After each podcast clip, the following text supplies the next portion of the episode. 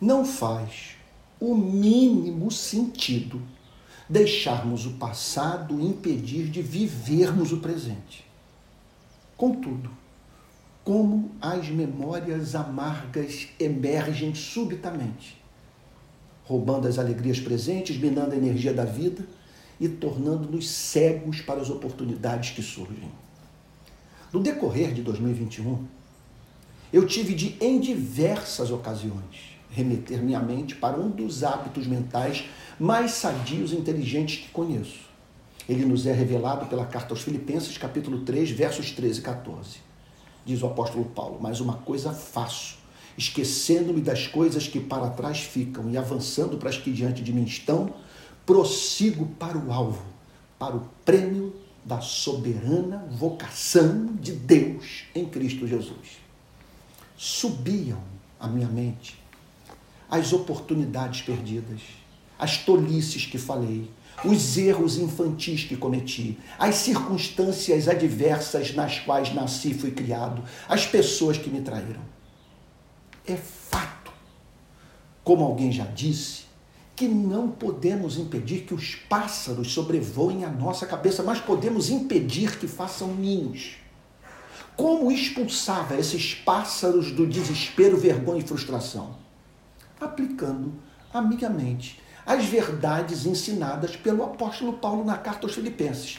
Primeira verdade: Deus soberanamente pede que eu não deixe o passado impedir de viver o presente. Ponto. É vontade de Deus. Segundo, Deus soberanamente declara que o novo se aproxima, uma vez que a sua graça se renova a cada manhã e me faz divisar a bem-aventurada vida que jamais vivi.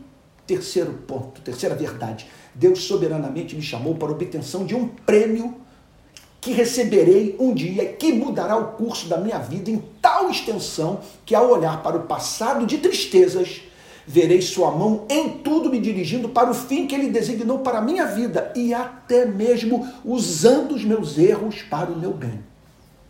Na verdade, eu também não gosto do saudosismo olhar para um passado que gostaria de ver cristalizado em minha vida devido às alegrias que me proporcionou. Isso não é sábio. Pois, como diz Provérbios, a vereda dos justos é como a luz do alvorecer, que vai brilhando mais e mais até ser dia claro. Provérbios 4,18. Não acho bom também considerar as vitórias por elas eu devo ser grato, mas sem jamais permitir que me ensoberbeçam e me impeçam de me abrir para novas aventuras com Deus. Que você pense hoje na possibilidade de nos próximos anos ser levado a dizer o que declara o Salmo 126. Quando o Senhor restaurou a sorte de Sião, ficamos como quem sonha.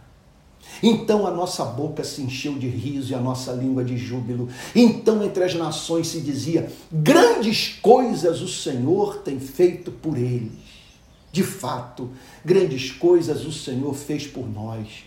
Por isso estamos alegres que você pense na possibilidade de vir a dizer isso. E se do ponto que você se encontra hoje na sua vida, é isso que você tem a dizer sobre o seu passado, que você use essas lembranças alegres como plataforma para ampliação dos seus sonhos, porque é da vontade do Criador realizar proezas através da sua vida, operar no tempo e no espaço aquilo que só pode ser feito por meio da singularidade da sua vida. Só você é capaz de comunicar certas características do ser de Deus, sabe?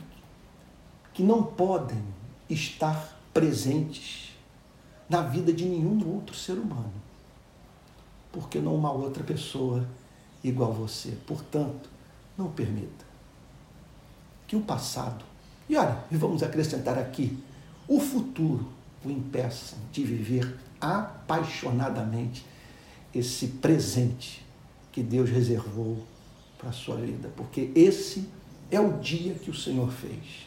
Alegremos-nos e regozijemos-nos nele.